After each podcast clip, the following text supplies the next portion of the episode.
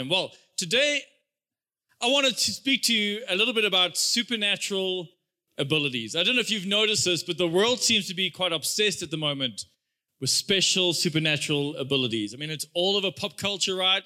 Like every new movie, every new TV show. What's it about? It's about people with supernatural giftings and abilities, right? People who who are born with the ability to read minds or to fly or shoot lasers out their eyes. People who get kind of caught up in, in gamma rays and turn green when they get angry, like people who get bitten by spiders, right? And suddenly have spider senses or special powers, people who have what they call the power of the gods. It just seems to be in our pop culture this obsession with special supernatural abilities. And if you had to look for those shows or TV shows, you would find them under certain headings, right? You, you, would say people class this as science fiction or as fantasy or as fairy tales. And so I think it's really good as I start this morning for me to remind you that not every single person that's had a special ability is found under science fiction. In fact, we find in this historical book called the Bible that there have been men and women who have been infused and given special supernatural abilities and we see their lives marked with supernatural things. You, you look at this book and suddenly you see real people who really existed, and you see them, their lives are filled with a supernatural activity, people who could walk on water and command the weather and ascend into the sky, people with supernatural strength, people that could take a little bit of food and feed many with it, people who had supernatural wisdom and spoke into people's lives that they had never met yet they knew things about them. People that could say things about the future that would come to pass. We see people who could lay hands on the sick and they were made well, or who, who opened the eyes of the blind, or who raised the dead. In this historical book, we see many people filled with the power of God to do supernatural things. And, church, this is not science fiction, this is biblical fact. In fact, in my life, I've had the privilege of seeing so many supernatural things of God. I've lost count of the amount of prayers that we have seen come to pass. Uh, prayers for healing, things as small as people being prayed for their headache to be gone, to people being prayed for their cancer to be gone. I have stood with people in this church and prayed for them for a loved one that they would have an encounter with God. And, and that person would go home and find their loved one having an encounter with God, tears streaming down their face, saying, Hey, I believe in Jesus. We, we've seen people who were unemployed for months who, who came and said, I really need God to do something. And the very next day, they got a phone call and they got jobs they didn't even apply for. I, I have seen in my life so many miracles of even some, as a kid, I'll tell you, they're a little bit strange. Uh, as, a, as a kid, I remember praying for pocket money and literally seeing money appear. I'd write letters to God and they'd be gone the next day. I, I would, uh, when I was prayed for to be baptized in the Holy Spirit as a young boy, I remember hearing the audible voice of God. I have seen God just do the crazy provide in incredible ways. When there was nothing, then He would do something, then there would be incredible provision. I've seen people instantly set free from addictions, instantly set free from depression, marriages being supernaturally restored. I've seen the activity of God. And you might be wondering, how does that happen? Where does all of this come from? Where does this supernatural stuff fit into my faith? Well, I want to tell you the giver of supernatural power in our lives is the Holy Spirit. It's the Holy Spirit. You and I know we've been doing this series called Engulfed, where we've been looking at this person of the Holy Spirit, and we've seen he's a very real divine person, and he's active in our lives.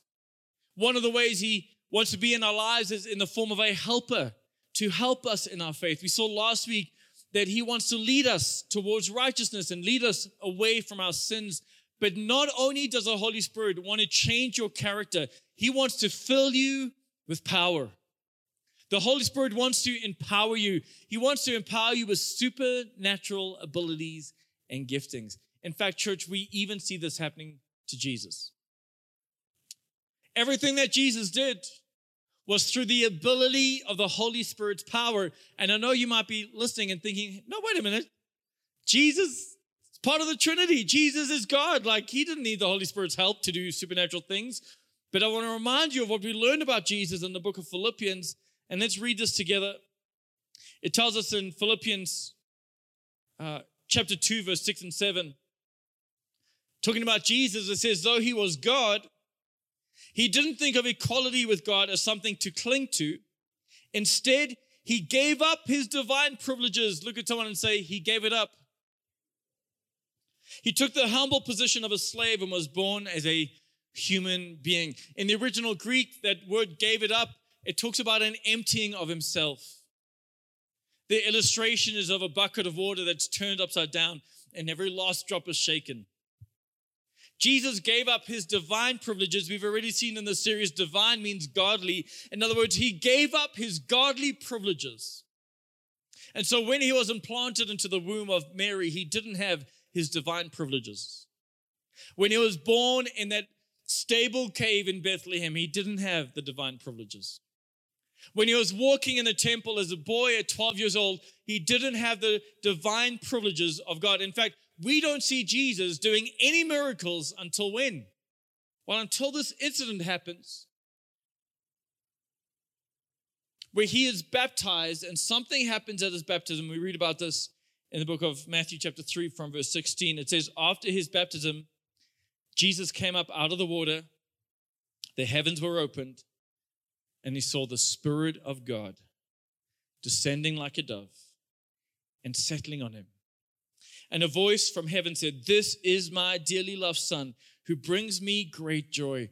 The Spirit of God comes upon Jesus. For the first 29 years of his life, no supernatural activity is seen. And then at his baptism, the Spirit of God comes on him and it says it settles on him. It doesn't leave. It comes on him and it stays, it settles on him. And from this moment, church, Jesus' entire life and ministry is marked by power. From this moment, we see him performing many miracles. His reputation became that of someone who was able to do supernatural things. Everything changed when the Spirit of God came on Jesus. In fact, now Jesus starts to talk about this word power. Everyone say power. He says, it tells us in Luke 6 19 that Everyone tried to touch him because healing power, this power went out from him and he healed everyone. In Luke 4 14, it says, Then Jesus returned to Galilee, filled with what church? The Holy Spirit's power. Jesus was filled with the power of the Holy Spirit. He had the Holy Spirit's power working in and through him. When they ask him where he gets his power from, where does he get the authority to do all these things? Jesus says, It's a spirit that is upon me. The Spirit is upon me. Jesus operated in the Holy Spirit's power. That's how he was able to do supernatural things. And this is great news for us because the same experience, listen, the same experience Jesus had with the Spirit is the experience you and I are invited to have with the Spirit. Turns out that when the Spirit of God wants to change us to be more like Jesus, it's not just talking about our character. It's not just talking about righteous living. It's talking also about supernatural, powerful living. The Holy Spirit literally wants to make you like Jesus. Even in his ministry, even in his ability to do supernatural things, you have been invited to become like Jesus Christ. He wants to empower you to receive the power of the Holy Spirit. Now, those of you who are Christians, if you become saved, the reality is you already have the Holy Spirit with you. He's already dwelling inside of you. You already have the presence of the Holy Spirit with you. We actually see this happening to the disciples. I want you to think about this for a moment. Scripture tells us that in order to be saved, in order to become a Christian, we need to be able to confess that Jesus is Lord and that we believe that he lived and died and rose again, which means the disciples of Jesus. You know, the disciples, when could they actually become Christians? Well, their first opportunity to become a Christian would have to be on Easter Sunday when Jesus rose from the grave. They couldn't believe in the resurrection until they had seen the resurrection. And so Jesus appears to them, all of them. We see this in John 20. And when Jesus appears to them, this is the first time that they can now believe in the resurrection and become Christians. And at their salvation on Easter Sunday, they actually already received the Holy Spirit. It tells us in John 20, verse 22, that Jesus, he goes around the room. He's showing that he is a resurrected Messiah, and he breathed on them and said, Receive the Holy Spirit. Whew, receive the Holy Spirit. Receive the Holy Spirit. On Easter Sunday, the disciples received the presence of the Holy Spirit.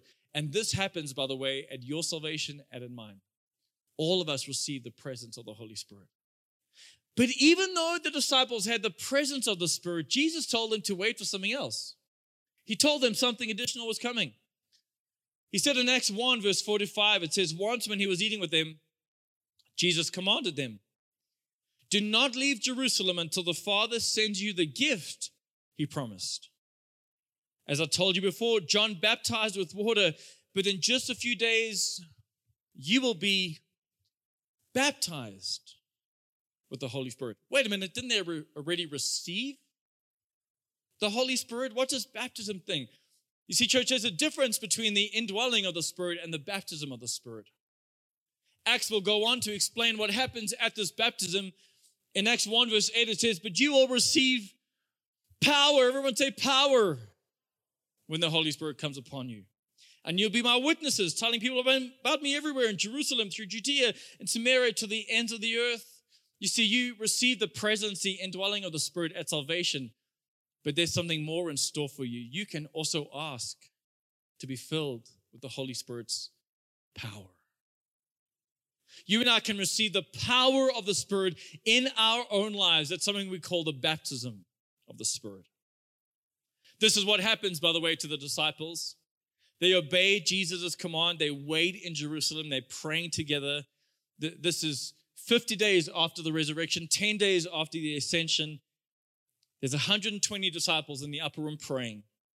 And then this happens in Acts chapter 2. It says, When the day of Pentecost came, they were all together in one place, and suddenly a sound like the blowing of a violent wind came from heaven. And what did it do? It filled the whole house where they were sitting. They saw what seemed to be tongues of fire that separated and came to rest on each of them.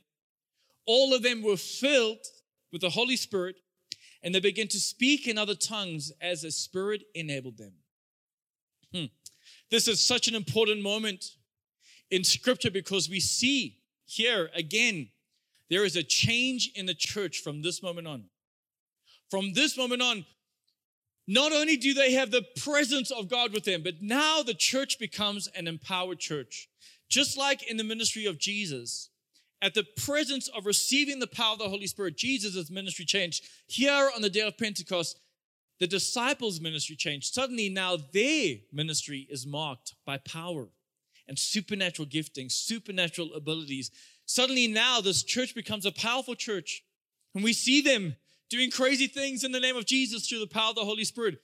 Their shadows would now heal people.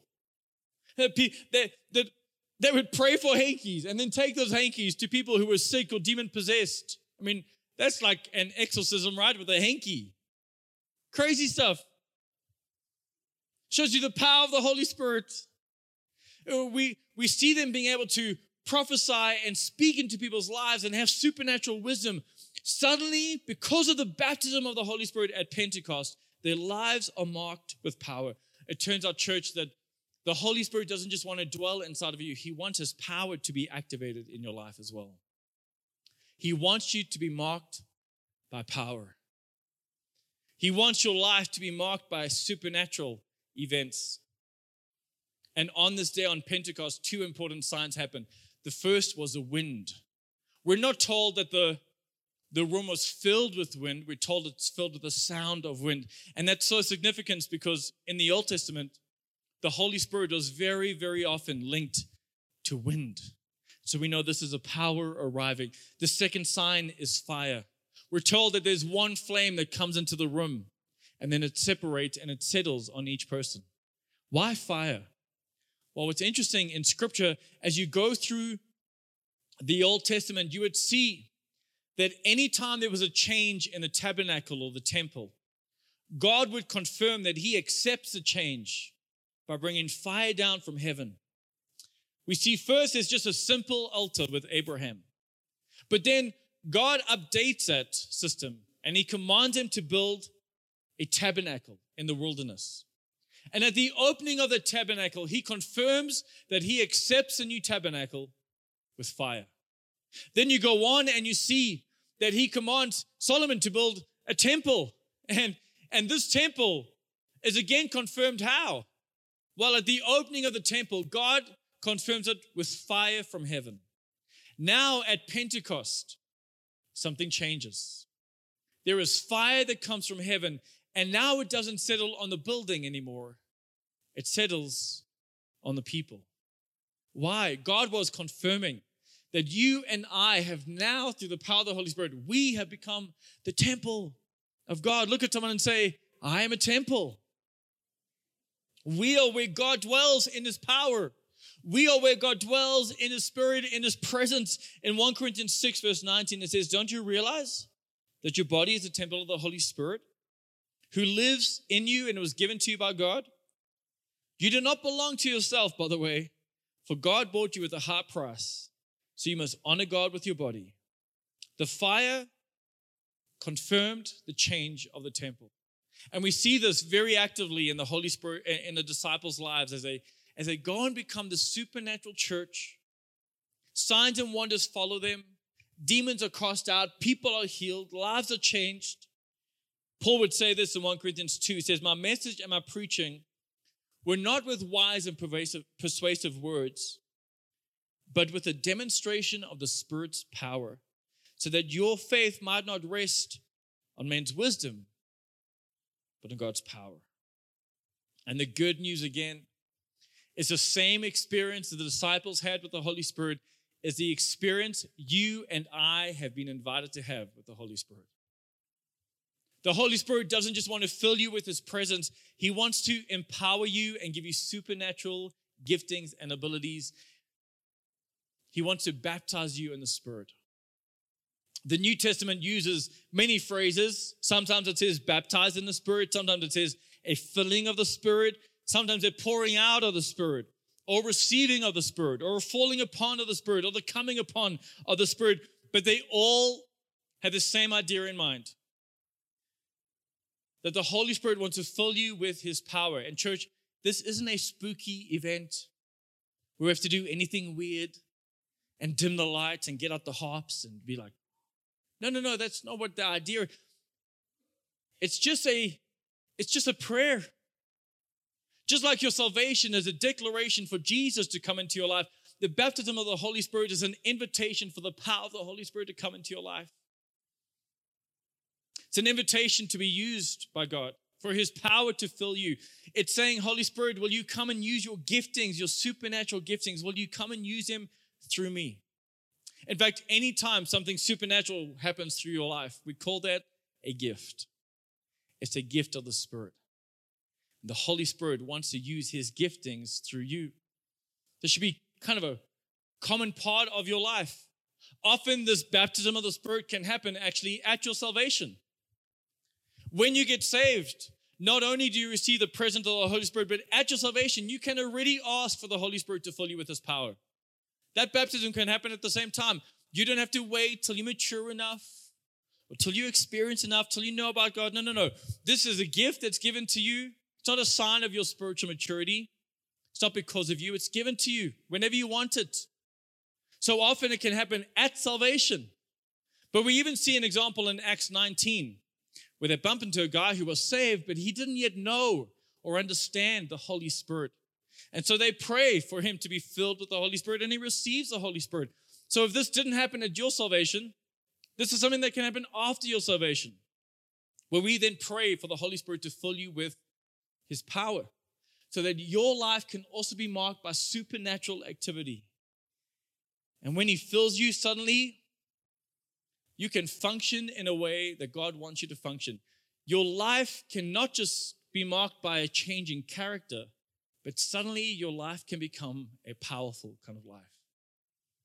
These gifts are spoken about in many parts in Scripture. In fact, there are a few lists of gifts in Scripture. We see a list of gifts in Romans 12, in Ephesians 4, in 1 Corinthians 12. None of those lists are extensive lists. They're not all the gifts the Spirit can give. They're just examples of the different kinds of things the Spirit can give to you. And I want to look at one of those lists in 1 Corinthians 12. It shows us the different kinds of things the Spirit can do in our lives. It says, to one person, the Spirit gives the ability to give wise advice. To another, the same Spirit gives a message of special knowledge. The same Spirit gives a, uh, a gift of great faith to another. And to someone else, the one Spirit gives the gift of healing. He gives one person the power to perform miracles and the other the ability to prophesy. He gives someone else the ability to discern whether a message is from the Spirit of God or from another spirit. Still, another person is given the ability to speak in unknown languages, while another is given the ability to interpret what's being said. It is the one and only Spirit who distributes all of these gifts, and He alone decides which gift each person should have.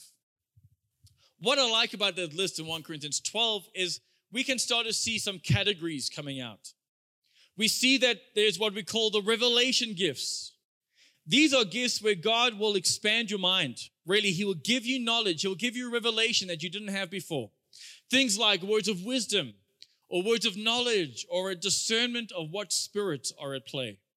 We also see not only are there revelation gifts, but there's some power gifts mentioned there.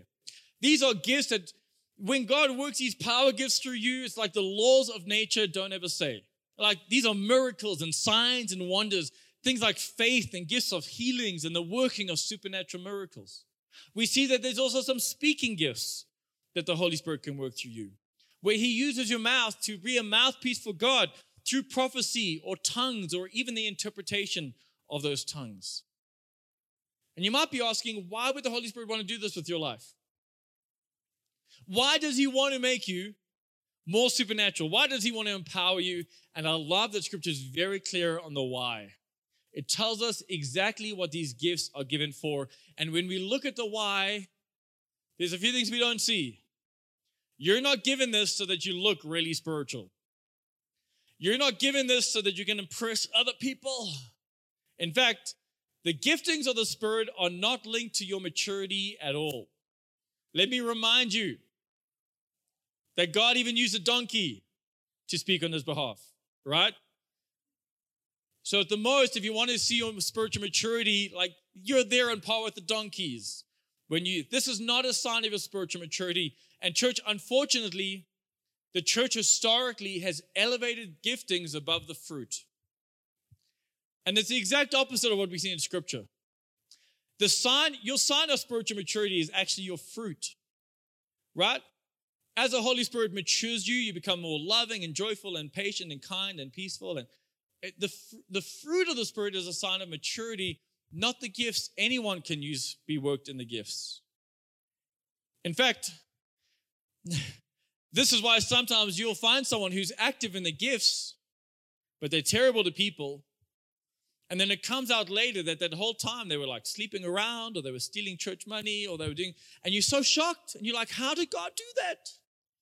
But their prayers were answered and their prophecies were accurate and that person got healed. How? Well, the gifts are not a sign of your maturity or relationship with Jesus.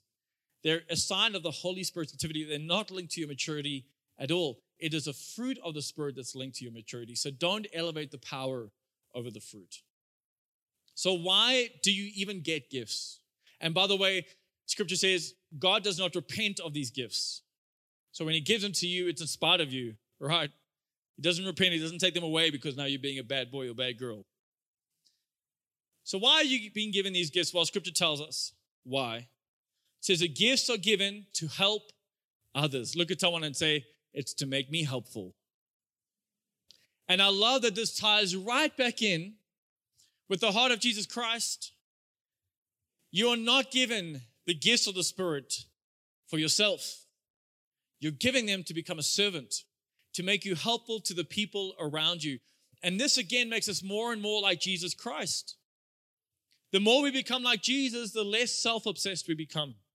These gifts are not about you and your walk and your revelation. No, no, no. They're just to make you helpful. How can I help you? How can I help you? That is the attitude of the Spirit to make your life helpful. Look at what it says in the book of 1 Corinthians chapter 12 from verse 7. A spiritual gift is given to each of us so that we can help each other. Verse 31. So you should earnestly desire the most helpful gifts. The idea is this, church, that as you interact with people, the Holy Spirit knows every problem, every need, every situation of every person you'll ever interact with in your office, in your schoolyard, at the doctor's clinic, in the traffic. Like he knows every need of every person. And so as you're interacting with them, he's going to give you the gift that will help that person the most in that moment. Sometimes the most helpful thing for that person will be a word of knowledge. Sometimes it might be the gift of healing or a word of prophecy or a prayer of incredible faith or, or some kind of miracle. But the idea is that you become the helpful one in the world, that as you interact with the people around you, you're becoming helpful and you become the conduit between the power of God and their need. You're the one who stands in that gap because you've made yourself open through the baptism of the Spirit. You've made yourself open for Him to use you. And so you become the conduit, the gap, the, the gap closer. And you say, He has a need, and the Holy Spirit knows that need, and, and, and I've been baptized in the Spirit, so now that gifting can flow through me. You're the one who receives the gifts. Uh, the gift flows through me, but you receive it. Right? When, when you need healing, well, now the gift of healing can flow through me, and you have access to healing. When you need a word of encouragement, when you need a prayer of faith, now the gift of the Holy Spirit can flow through me and you receive the gift. It's given to us so we can become helpful. It's given to us to, to strengthen the church. Listen to 1 Corinthians chapter 14, verse 12. Since you are so eager to have the special abilities that the Spirit gives, seek those that will strengthen the whole church. This is God's motivation. It's not about you. It's about you being helpful. It's about you showing love in practical ways. That's the first truth about these gifts. They're given to make you helpful, to make you servants. Second truth about the gifts of the Spirit is this it is the Holy Spirit alone who decides who gets which gift. He alone decides. You don't decide, He decides. Who decides? The Holy Spirit decides. 1 Corinthians 12 11 says, It is the one and only Spirit who distributes all of these gifts. He alone decides which gift each person should have. Who decides? It's really important we understand this, church. You don't own the gifts, He does. You're just a conduit. Just because you prayed for someone once and they were now healed doesn't make you a healer. The next time the Holy Spirit might use a different gift through you. In fact, there is no occupation of healer, for example, in Scripture. There is an occupation of prophet, and seems to be the and teacher and evangelist. And so there are some gifts that can be permanently yours, but most of the gifts they, they come and go as the Holy Spirit wills. Whatever need He has in that moment, He can use you to fulfill that need. And so you have access and potentially can be used in all the gifts of the Spirit as the Holy Spirit wills in that moment. As you make yourself available, He can use a variety of gifts in and through your life, whatever is the most helpful in that moment. The Holy Spirit decides, He alone decides which gift each person should get. Third thing, there is one baptism, but there are many fillings. In fact, a good prayer in our life is to pray for the Holy Spirit to constantly fill us. Even like we sang this morning, Holy Spirit, would you just keep me filled? Keep me filled with the Spirit. This world has a, a way of draining us, right? And but the Holy Spirit can just constantly be the one filling us in our lives. After our baptism, we can be filled again and again and again. We see this everywhere in the New Testament. I want to pull out some examples. In Ephesians 5:18, it says, Don't be drunk with wine, because that will ruin your life. For some of you, that's the only message you need to get today. Instead, it says, be filled with the Holy Spirit. Now, that be filled with the Holy Spirit, in that's a hard one to translate into English because in the Greek, that's a present passive imperative, which means it talks about an ongoing, probably the best way to translate it into English would be be being filled in the Holy Spirit. Be being filled. In other words, be continually filled. Be forever filled. Be ongoingly filled with the Spirit. You and I have this, our desire is to say, I want, I want you, I want a fresh and filling. I want a new and filling. Keep me filled. Father God, like Holy Spirit, keep me filled with your power and spirit. We even see this happening in the lives of the apostles. We know, for example, that Peter and John were filled on the day of Pentecost in Acts 2. Scripture is very clear on telling us that. But then it tells us again when they're filled. Later on again. Do you know scripture tells us in Acts 4 that they were filled again? It says in Acts 4 from verse 31, after this prayer, the meeting place shook, and they were what? They were filled with the Holy Spirit. And then they preached the word of God with boldness. There was another filling of the Holy Spirit with those same disciples in Acts 4. And then, why were they filled? So they could go and do God's work again. It tells us in Acts chapter 13, from verse 52, and the disciples were continually filled with joy and what? And the Holy Spirit. And there's so many scriptural references to this, but the idea is that in our lives there's one baptism. The baptism is where you give permission and say, Holy Spirit, I want to be used by you. Come and fill me with your power. Activate your gifts inside of me. But that's just not a one time event. You're opening yourself up now to the activity of the Spirit. And I think the reason we ask for a fresh and filling is that we can forget that we are meant to be supernatural Christians. And asking God for a fresh and filling is us putting on that switch again to say, Holy Spirit, I'll, I'll do it again. Make me aware in this meeting. Make me aware that you might want to do something through me. Make me aware right now in this classroom. Make me aware right now in this dining room. Make me aware right now as I interact with my wife or my kids. Make me aware in this moment that, Holy Spirit, do you want to do anything? Fill me afresh with your power. Use your gifts through me. I give you permission. Church, the Holy Spirit is a gentleman. He is not going to force you to do anything. You have to be the one who responds to him. Just because you baptize with the Spirit, it doesn't mean the next time you walk past a sick person, your hand uncontrollably, whoa, and your mouth starts to go, in Jesus' name, be healed. I'm sorry, sir, I'm sorry. Uh-uh. So what happens? What, what it means is you have to be, you have to make yourself in your spirit available to the activity of the Holy Spirit in each moment. He's not going to force you, and that brings us to the third truth that we receive the gifts of the Spirit through desire and faith. That's how you and I receive the initial baptism. That's how we receive the refillings. It's firstly through desire. Do I want this? I think there's many Christians who don't live supernatural lives because they don't really want it. They've seen something that was done in the name of the Spirit that just put them off. And they're like, whoa, if that is the Spirit, that is just weird. I want nothing to do with that. If they were at that service and something was done or said and it just put them off, it rubbed them the wrong way. They walked away confused or hurt or offended. And they were like, uh, if that is the activity of the Spirit, no thank you. And so there is no desire, and so they never receive. But in 1 Corinthians 14, we are told to eagerly desire the gifts and the most helpful gifts. And James 4 tells us we have not because we haven't asked. And if you want to receive the gifts of the Spirit, that's what we have to do. We have to desire and we have to ask. We say, Holy Spirit, I want you.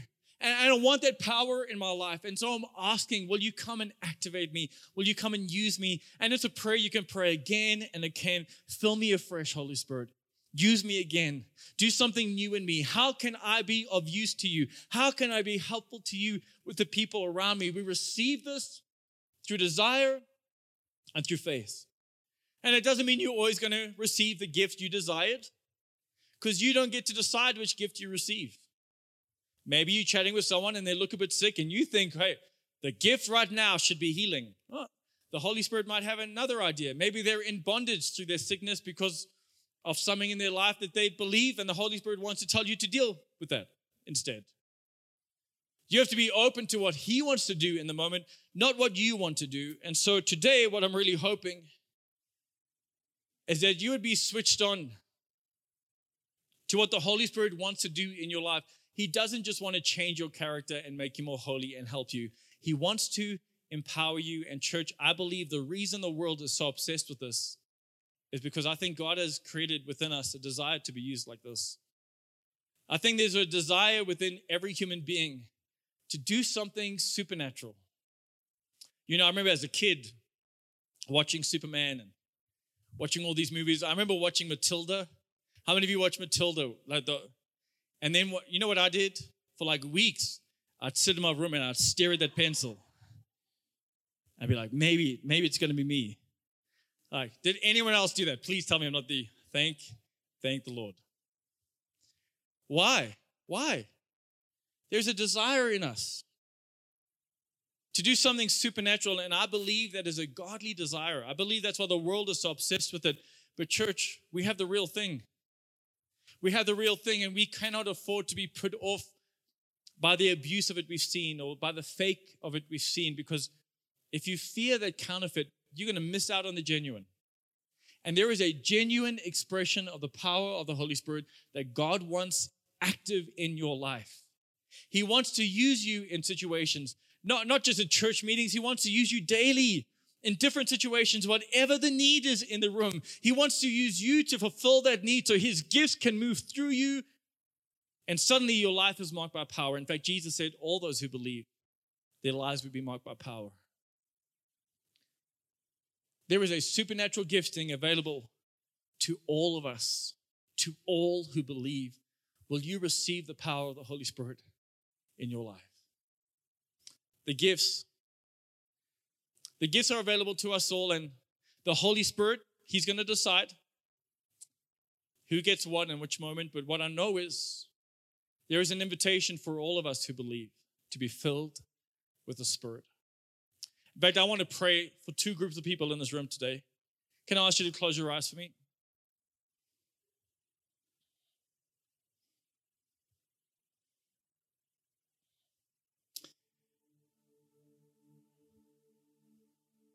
I believe that the Holy Spirit wants to make many of you today helpful. He wants your lives to help the lives of people around you. He wants to mark you with supernatural abilities. He wants your life to not just look like Jesus in character, but even look like it in power. And I believe there's some people listening today. You've been baptized in the Spirit. You've prayed that prayer and you've asked the Holy Spirit to fill you, and yet, if you're to be honest, you've kind of been ignoring Him. You haven't even been aware of whether He wants to use you or not as you go through your daily life. You haven't been asking Him to refill you and keep you filled with this power. And, and perhaps today that's going to be your prayer. Maybe today that prayer is just Holy Spirit, fill me afresh. Fill me afresh with your power. I want to be used by you. I want my life to be marked by supernatural things. If that's your prayer, you can pray it right now, wherever you are. Just Holy Spirit, fill me afresh. Holy Spirit, would you do that to your children in this room? To those listening and watching wherever they are, would you come and fill us afresh? We want our lives to be marked by power. I want to thank you, God, that you've given us these gifts to help those in our lives. And as we look at those in our lives, God, we see the need. There's need for healing and prophecy and faith and miracles. There is need, Father God. There's need. I pray that you would use us, use our lives to fulfill those needs. May your gifts flow through us. Come fill us afresh. Fill us afresh. We, we ask for a fresh outpouring, a fresh anointing in our lives. If it's been a while since you prayed that, would you, would you pray that today? I believe there's another group of people. As you look at your life, you've realized you, you, you've given your life to Christ and you know the Holy Spirit's with you, but you haven't yet invited His presence, His power, His power to fill you. You haven't been baptized in the Spirit. And maybe today you realize you want to do that, and it's so good you want to do that. It's a, it's a godly, good desire. And I trust that God is a giver of good gifts. I don't want to reject any of his gifts because they're all good. And so today, perhaps you wanting to be baptized in the Holy Spirit, we're going to pray with you. And just so I know who I'm going to be praying with, can you just raise your hand and put it down? If you want to be baptized in the Spirit, thank you. Our hands all over this room. Beautiful. Beautiful what the Holy Spirit's doing. Well, we don't want to rush it with you. If that is your prayer and your desire, we don't want to rush it. we want to really spend time praying for the Holy Spirit to fill you with power. And so, right after this experience, if you indicated you want to do that, or even if you didn't, but you still want to, I want to invite you to go to our minor hall. We have pastors and intercessors waiting to pray with you to be baptized in the Spirit. Please don't leave before you do that.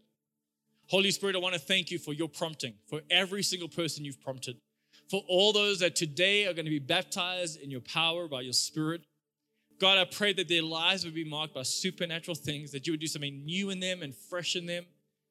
Oh, Father, I want to pray that your church would be known as a church not just of talk, but of power. May our lives be marked with power. We want more of you, God. Would you increase your giftings in our life, I pray. Father, I pray that as those that go to the minor hall just now, as they go and ask you to do that, may it be a special and deep and intimate work you do in their lives. May this be a Sunday of marked difference in their lives. May they experience your power in real ways. I want to say for those of you joining us online, or in some other capacity, we want to pray with you as well. You can WhatsApp us on 013 and uh, grab our WhatsApp line. We, we're going to stand and pray with you if that is you. But I want to thank, I want to just thank you, God, for what you're doing in this room. I want to thank you, God, for the way you're changing us and challenging us. And I want to thank you, Holy Spirit, for your power. Can we thank God this morning together, church? Amen.